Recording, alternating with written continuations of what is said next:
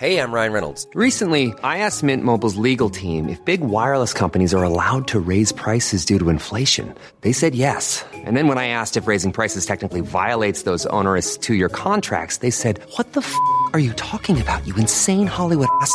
So to recap, we're cutting the price of Mint Unlimited from $30 a month to just $15 a month. Give it a try at mintmobile.com slash switch. $45 up front for three months plus taxes and fees. Promoting for new customers for limited time. Unlimited more than 40 gigabytes per month. Slows. Full terms at mintmobile.com. Hello and welcome to Extra Time, a web-only program from Radio New Zealand Sport. I'm Murray Williams. In the program this week, we'll hear from the outgoing Hurricanes skipper Andrew Hore and from another veteran All Black hooker, the Blues skipper Keven Mealamu, as the Super Rugby playoffs approach. New Zealand Cricket's Director of Cricket talks about the new national selection system. The coach and captain of the New Zealand women's hockey team discuss the new look Champions Trophy. And the teenage shot put prodigy Jacko Gill looks forward to the World Youth Games in France. Rugby first though, and rumours that all hasn't been well off the field at the Hurricanes, let alone on it where they've pretty much disappointed from the first round, have been confirmed this week, with the Wellington-based franchise dumping captain Andrew Hore and midfielder Ma'a Nonu. The All Black second five Nonu didn't want to answer questions about the reasons for his sacking or say whether he's going to the Chiefs or to France. But Hore, who's also played more than 100 games for the Hurricanes, a milestone prop Neemia Tialata reaches this weekend too, was more forthcoming. He told Barry Guy he'd have preferred to have finished on his terms as Tialata's been able to. That's probably one thing that got me a little bit, bit off guard really. I was always pretty, like to say I'm a pretty humble guy and I was pretty keen to, to finish off on, on my own terms and uh, move on when, it was, when my time was done and I suppose it's a frustrating thing. I still personally think I've got a little bit, little bit to offer but that uh, that might have to be somewhere else now. But the man from Maniototo in central Otago says it could be worse.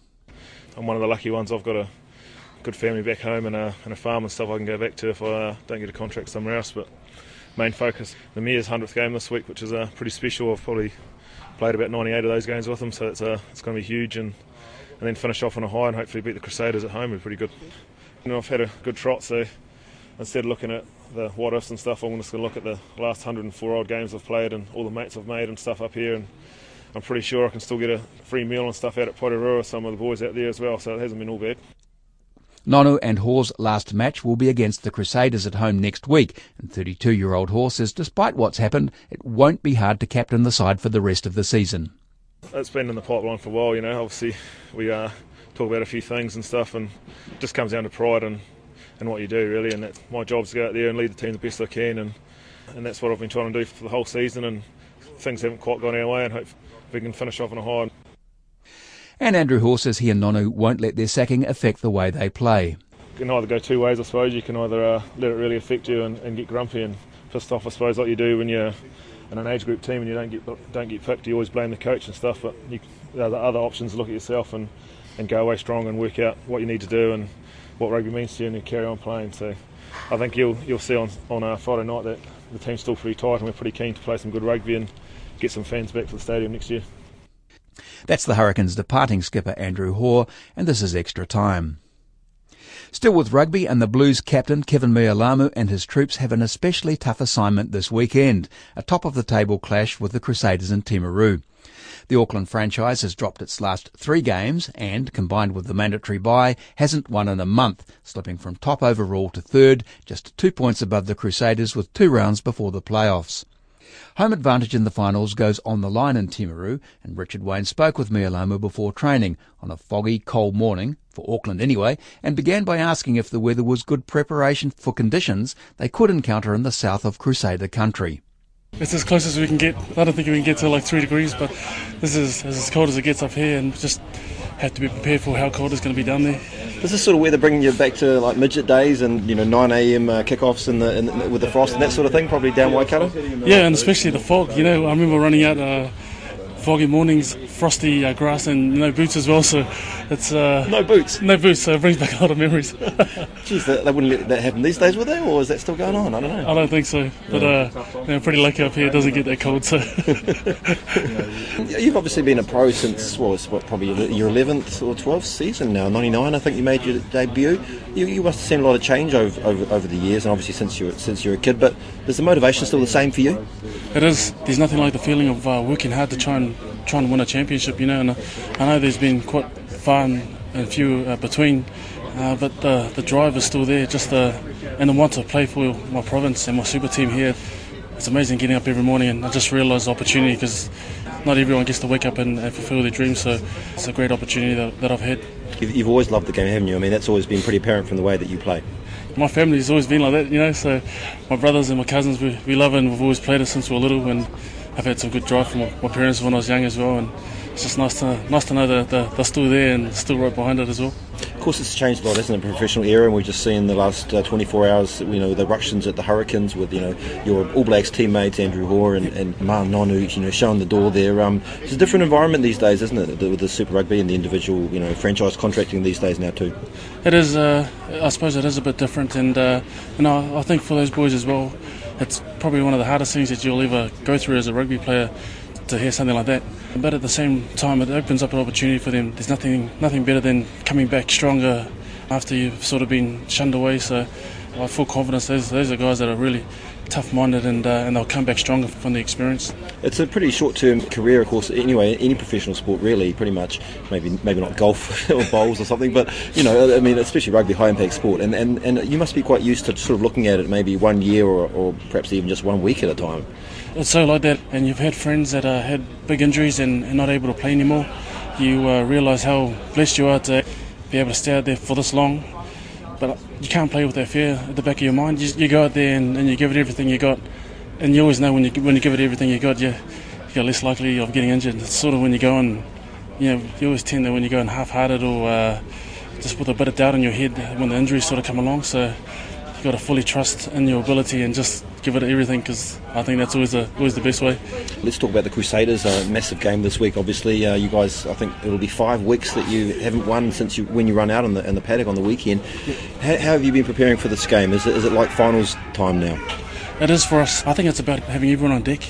It's going to be a, a 22 man effort, and uh, we can't just rely on individuals to do that. You know, I, I think when we play, when we're at our best, is when everyone's contributing well, and we need to make sure we go down there and, and everyone put their hands in and let's, and let's get the job done.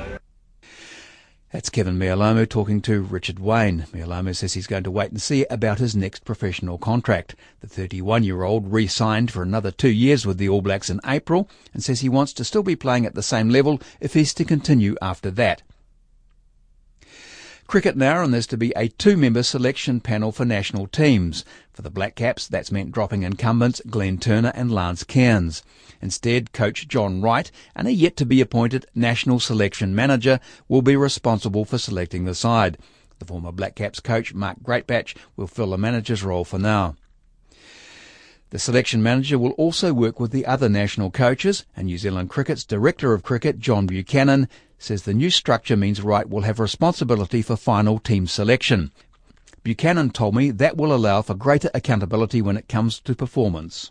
Where this is coming from is my experiences with uh, coaching roles internationally and, and domestically, and I've certainly felt for a long time that the coach should have a much more elevated role in terms of running the side um, because they're basically made reasonably accountable for, for most things, um, but uh, don't necessarily have all the responsibilities that go with that, and, and one of those is selection. So I'm very keen to have the, the head coach have the final selection, but this position that's been created, the national selection manager, the two will operate together in terms of forming squads, and, and I should emphasise that while we're talking Black Caps at, at the moment, it'll be the same system uh, throughout, so that um, in other words, the national selection manager for representative teams will work with the head coach of respective squads to, to pick those, and then ultimately it'll be the, the coach who makes that final decision. But going back to the Black Caps, yeah, look, uh, it's a, it's a really good opportunity, I think, to, to get this structure in place for John Wright, who's the incumbent uh, Black Caps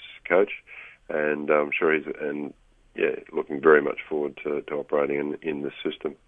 How do you see this uh, new panel process uh, Im- improving performances on the field? Is that a long a long term goal? Yes, um, I mean it, it, it's a new system, so it'll probably, like everything, take a little bit of time to bed down, and it'll have a few little uh, uh, cracks in it. But you know, we'll make sure that it works properly and effectively, and and most importantly, best for uh, for all the teams that, that and squads that it's dealing with. But um, yeah, look, I, uh, I guess one of the key uh, tenets to it is that um, it, it's going to rely very much upon uh, MA uh, head coaches and uh, their network coaches and, and other coaching uh, and support networks. I mean, it's it's very much trying to integrate New Zealand cricket so that everybody has a, a better appreciation of of what's required to reach the the ultimate uh, selection, which is national team selection, and hopefully, therefore, better and more precise feedback all the way through, so that um, yeah, the, the communication system, and, and that's what is going to be critical to the job and the, the type of person we're looking for the job is it's the system that they develop around this whole selection process. There have been several changes to the uh, selection panel makeup and format over the last couple of years. So, what would you say to sceptics who see it as uh, just a bit more tinkering? Oh, look, I think we'll always have uh, people will have that view, and, and I'm not really too interested in, in that view. What I am interested in doing is actually getting a system that's going to work well for New Zealand cricket now and into the future, and, and creating something that at the moment doesn't operate anywhere else in cricket around the world, but uh, obviously operates in a number of other sports around the world. I think it's it's been too long coming that um, maybe a traditional selection system has been in vogue uh, for cricket, which I think has has had um, obviously success in the past, but I don't think it's necessarily uh, the right system going forward. So, um, uh, as I say, there'll always be sceptics, and my job is, is to make sure that those sceptics are, are silenced by a system that uh, works very well, not only short term but into the long term. Do you think perhaps there might have been too many voices in the past uh, putting up their opinions and, and maybe uh, muddling the process or muddying the process? Oh, look, um, in a sense, I'm not too concerned about the past, but in terms of the the, the, the mudding, if you like, I mean, I, again, my experience tells me that there have been too many people involved with national teams or with uh, teams that, that take on the the colours of, of your country. And uh, what I'm trying to do here is actually reduce that amount of noise, amount of clutter around the team. So in the end, it'll be uh, a national selection manager with a head coach who operate together to, to pick squads and then it's over to the, the head coach who makes the final decision. So um, that should, in most cases, reduce a lot of the noise and a lot of the uh, confusion that sometimes exists around the squads, not only within the squads but around the squads. Those who, who may not necessarily be picked at one particular time, hopefully, we'll have a clearer picture of, of what it takes to be challenging at the doorstep and, and then what they can do to uh, keep that challenge going and um, whether it be in test cricket or one day cricket or 20 over cricket, whatever the format might be. You mentioned this is a new concept for cricket, but not other sports. What other sports have you got in mind, and or did you have in mind, and uh, what sort of person would you see fulfilling the role? Well, in a general sense, I think it operates in most uh, short duration sports. I mean, I, I'm, I'm in a sense, likening uh, New Zealand cricket to a, a baseball franchise, where uh, at a baseball franchise we've got you know rookie leagues and A leagues and double A and triple A, and then up into your major league. So, in a sense, baseball, uh, New Zealand cricket reminds me of that uh, parallel sense of a baseball franchise where it's got its school school leagues, if you like, junior cricket leagues, and then it moves into club and district, and then up into the Triple A, which would equate to first class cricket and then up into the major leagues, which is obviously um, your national teams, Black Caps and, and White Ferns. So, along that journey, it, it is about integrating the people uh, who understand what's required and, and what is being looked for over a period of time into that final step the national team. The person then to do that, to, to take on, it's a large job, but, but obviously will have a, a good cricket sense. Ideally, would be a, a New Zealander because they, they know the, the sport here, they know their networks, they know the people, and they know the the areas. But um, the, the the primary skills above that will be organisation, management, administration, and systems, and then putting in the technology around that to make it all work. How much of a change is that likely to have on the selection lineup in the Black Caps anyway? Not sure.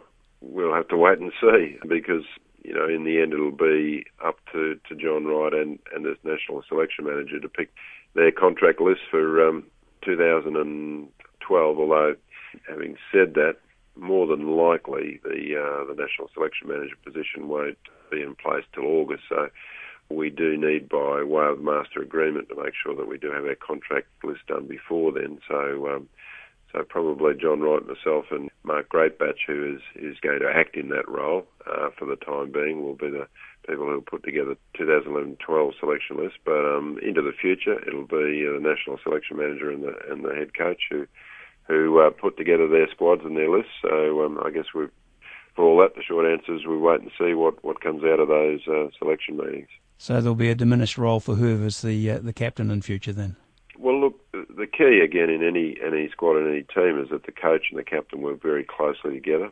But in terms of picking initial squads, uh, initial contract lists, I don't necessarily see the captain having a great role to play there.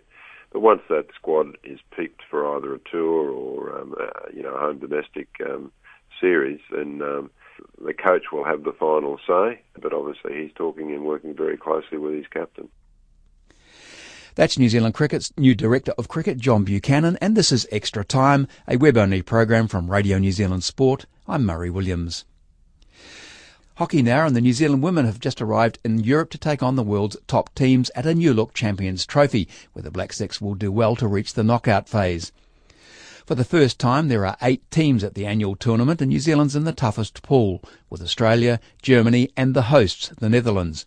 Captain Kayla Sharland isn't bothered though top six team, top eight teams, it's always tough. And I think actually I'm quite looking forward to the pool that we're in. Um, we can definitely beat Australia. Just been playing over there recently, and I think it's going to be tough. But I think we've got a good chance against them, and then obviously Germany as well. We haven't beaten them yet, but we're getting closer to them, and it's good to have two practice games before we get into it. Mm. Who are the practice games, and whereabouts are they? Um, we have two tests against Germany, um, which are in Berlin, and then I think we've got we play China back in Den Haag. Then we've got we play Holland and Korea um, prior to tournament. So that's that's a good series of warm up matches, then, isn't it? Yeah, definitely. We've got a good build up. I think seven games together. I mean, we haven't been together for a while, so um, getting together and playing those games is going to be quite beneficial. Yeah, you've had the uh, the build up series, um, South Korea, Japan, and Argentina.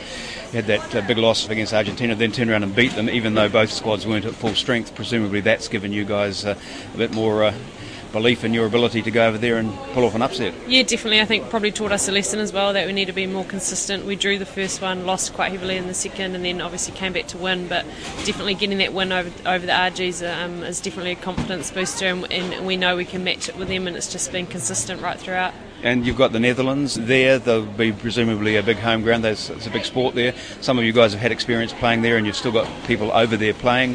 How important is that? Yeah, it's going to be tough. I mean, obviously they're they're a very strong side, and um, they've got a lot of depth over there, and, and home crowd support. I mean, it's going to be massive. Um, I think most of these girls have experience playing over in Holland. Some might not have, but um, the crowds is going to be uh, pretty impressive.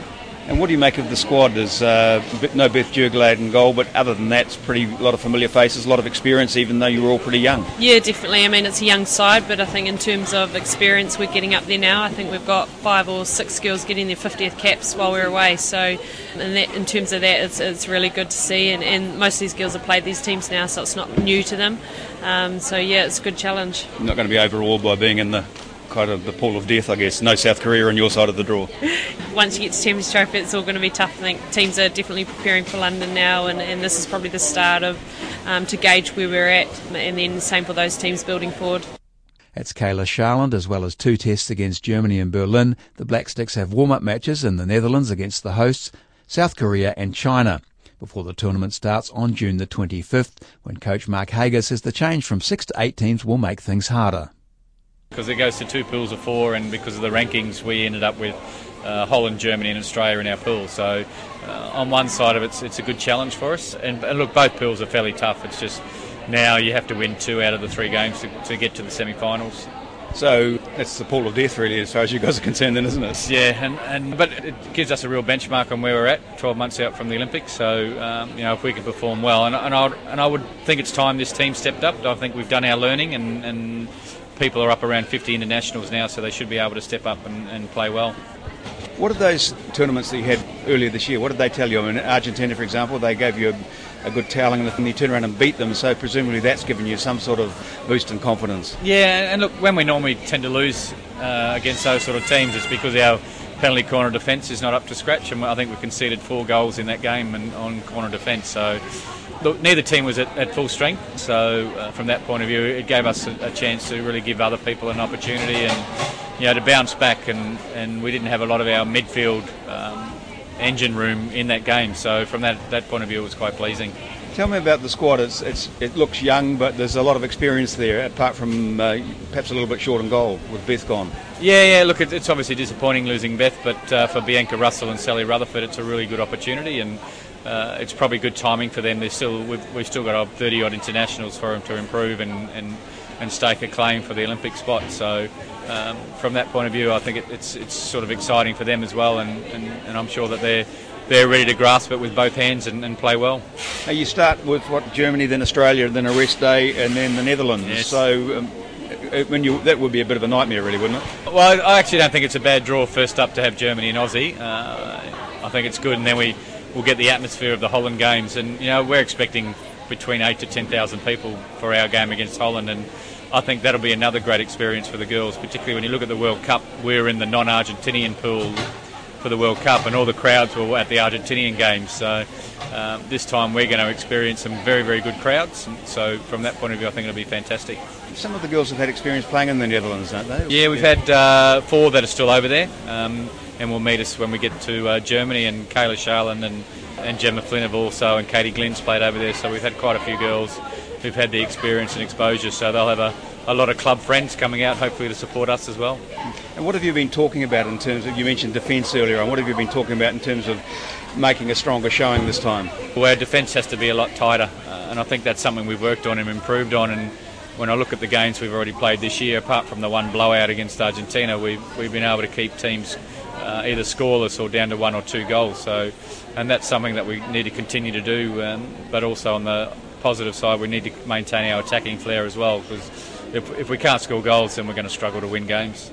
And as the, the, London Olympics coming up, did you see this squad as forming the bulk of who you'll be taking there next year? Yeah, well, I would think that you know a high percentage of these girls would hopefully be there. We're, we're naming a new national Olympic squad in uh, in August post the National Hockey League, so we're, we're putting 25 athletes in there. So hopefully uh, for the girls. You know, a bulk of this squad, with the experience that they had and the exposure they've had at these major tournaments, will, will be in the Olympic group. That's the Black Sticks coach Mark Hager, and this is Extra Time. To track and field now, and the Olympic and world shot put champion Valerie Adams has begun her 2011 European campaign by beating her Belarusian rival at the Bislett Games in Oslo. Adams threw 20.26 metres to beat Nadzeja Ostapchuk, who defeated her seven times last year at big events, but could throw only 19.92 metres at the Diamond League meeting in Norway. It's Adams' second win in a row over Ostapchuk. She also won at the Continental Cup in Croatia last year. And there could be more success in store for another New Zealand shot put star in France next month. 16-year-old Jacko Gill, who already held most world age group records, took another big step at the secondary school championships in Hastings when he put the 6 kilogram shot out to 23.86 metres, breaking the previous world under 18 mark by a remarkable 68 centimetres. Gill, who's relatively lightly built compared with the stereotypically bulky thrower, told me the New Zealand team for the World Youth Games in Lille next month is probably the strongest yet. We have about four medal prospects. We got two in the pole vault, and we got uh, discus thrower that's uh, I think ranked second in the world for under 18s at the moment, and um, hopefully I can get a medal too, or at least at least gold. So yeah. So who are the pole vaulters and the, and the discus thrower? Nick Southgate and Pascal Kevers and Dina. I don't know his last name, but yeah. So we got a really strong team, and yeah, it should be really good. And how's your training been going? Uh, you, you've had a, a, pretty remarkable build up, and you've uh, you've set that new record. Mean, and what's been happening since then? It's been pretty good. I got an injury on my middle finger, so it's been pretty difficult through there. So I just had to work around what I can do in the weights room and stuff. So pretty much been lifting a lot more instead of throwing because it hurts a lot when I throw. So just been really concentrating on weights and um, yeah, I've um, put on a lot of strength and weight, which has been really good for when I go over to Europe. I don't have to worry about so much on the weight side. I can concentrate on technique. So yeah, it's been really good the build up, and um, I think uh, I think that's going to be really good good um, time over in Europe, and I should get a few good PBs instead of hopefully a few more world records and stuff.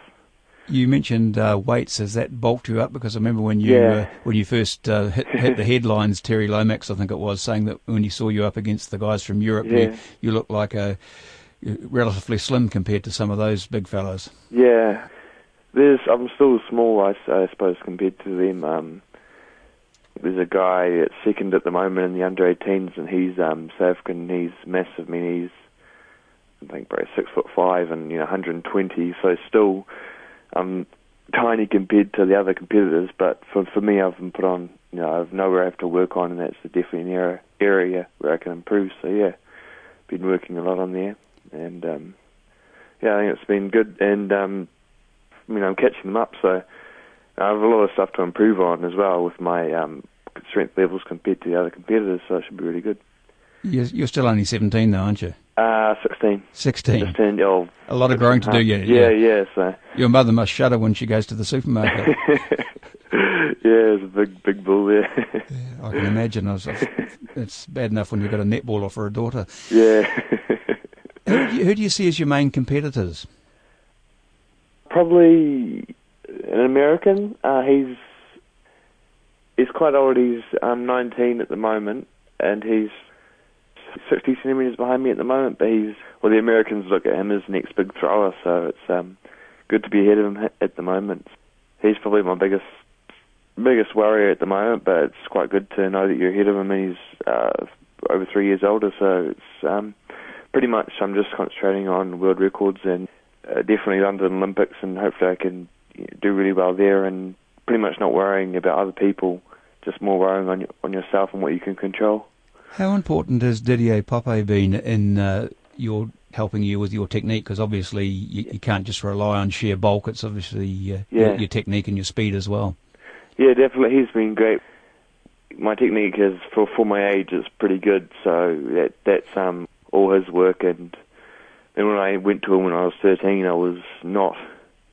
I wasn't a, a good thrower. I mean, I was throwing fast still, but I mean, my technique was very bad. So he's fixed a lot of problems, and I mean, it was taken a good three years to fix. So um, yeah, he's been really good, and I mean, with um, me working in the weights room, I've been able to get speed and strength, but then it's a whole other level trying to kind of um, put them together in, into your throw, and he's been able to do that, which has been really good.